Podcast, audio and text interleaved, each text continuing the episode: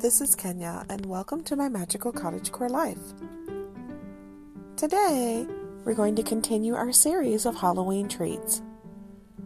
I'm hoping that because I anticipate we're going to be doing a lot of entertaining inside of our homes with family and friends, that this these simple recipes are something you can incorporate into your traditions this year and maybe into years following this year. So open up your big book of stuff and turn to the fruit section or the Halloween treat section. It's up to you. I'm not the boss of you. And let's talk about how we're going to make something super fun.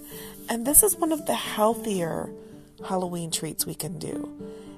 Keep in mind that the more children or the more adults you have, I advise the smaller the container you make these in so that it stretches out. So today, we're going to talk about how to make fruit and yogurt witches cauldrons. Let's get started.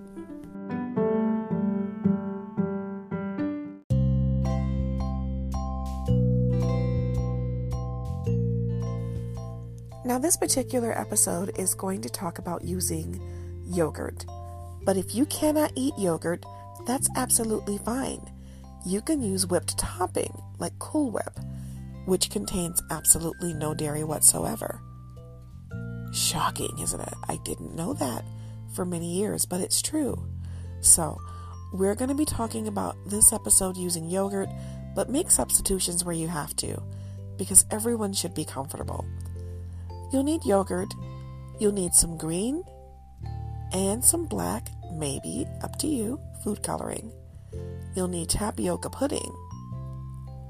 And you'll need fruit. You'll need containers for the parfaits. And a good sense of humor. Well, you always need a good sense of humor.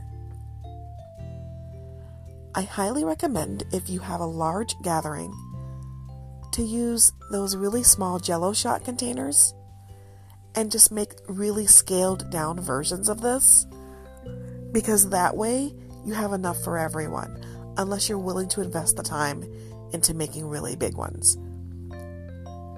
A good compromise between using a full 8 ounce tumbler to make these or a jello shooter is to use those really small drinking cups in clear plastic or paper Dixie cups, which are more help- helpful for the environment and a lot more friendly. All right, let's get started.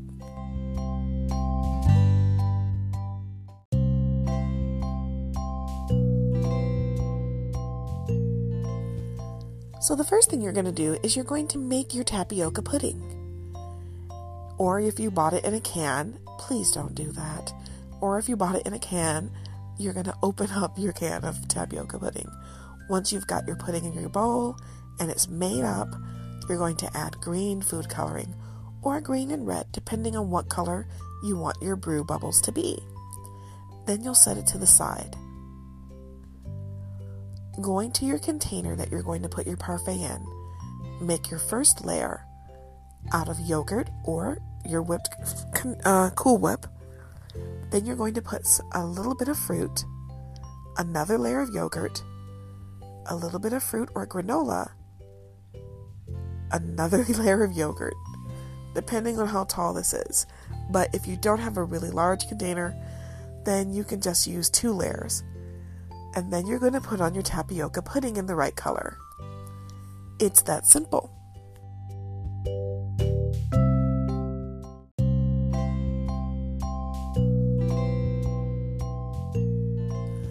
Now, I know you don't think it's going to be that simple, do you? Absolutely not. Absolutely not. The next step of this is that you're going to have to take some time, get a notebook and a pen, and you are going to write out a couple of lines from Shakespeare or from some other fun little spell or incantation you may have seen in literature. And you're going to make little spell scrolls to go underneath these particular parfaits. You're going to write them or print them on brown paper if you don't have brown paper like brown paper bag paper, you can tea dye it. for printing after it's already printed out. Make sure it's miniature and you can cut them out easily. Roll them into a small scroll and take either some embroidery floss or thread and tie them up. Ribbon is even a nicer touch.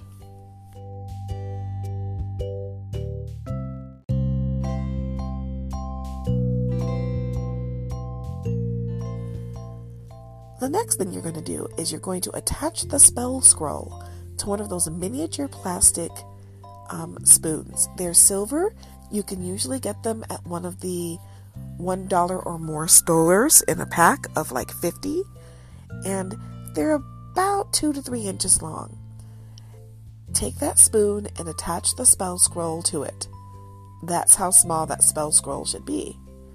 And then wrap them together either in plastic wrap or tie them together and then uh, wrap a, a napkin around them and tie it. What you're going to do is have both of these served with the parfaits. If you really want to do something special, you can tie them to the side of the cup.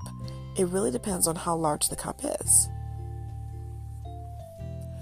And this way, it's like each guest has their own personal little cauldron with a tiny little spell scroll.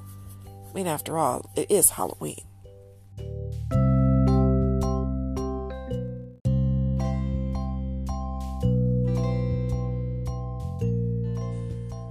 The reason you're using tapioca pudding is because the little balls look like spell bubbles from the cauldron.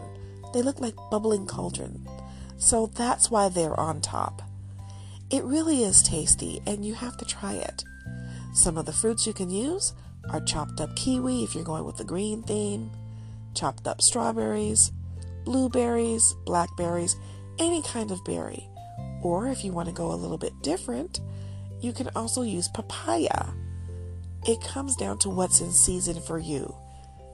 What's in season here may not be in season on another part of the world.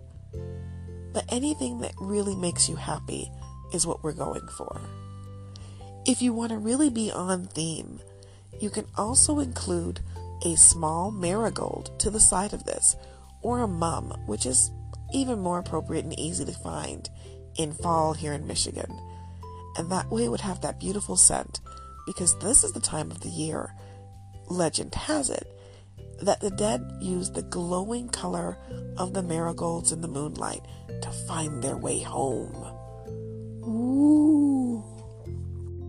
Oh, come on, that was scary you know you were scared, just a little bit.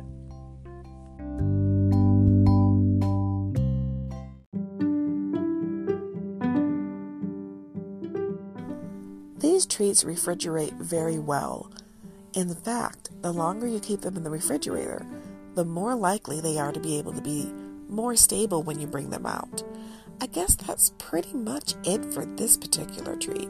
I hope you enjoyed it and if you give it a try, let me know. I love sharing these recipes with my friends, and we're friends, right?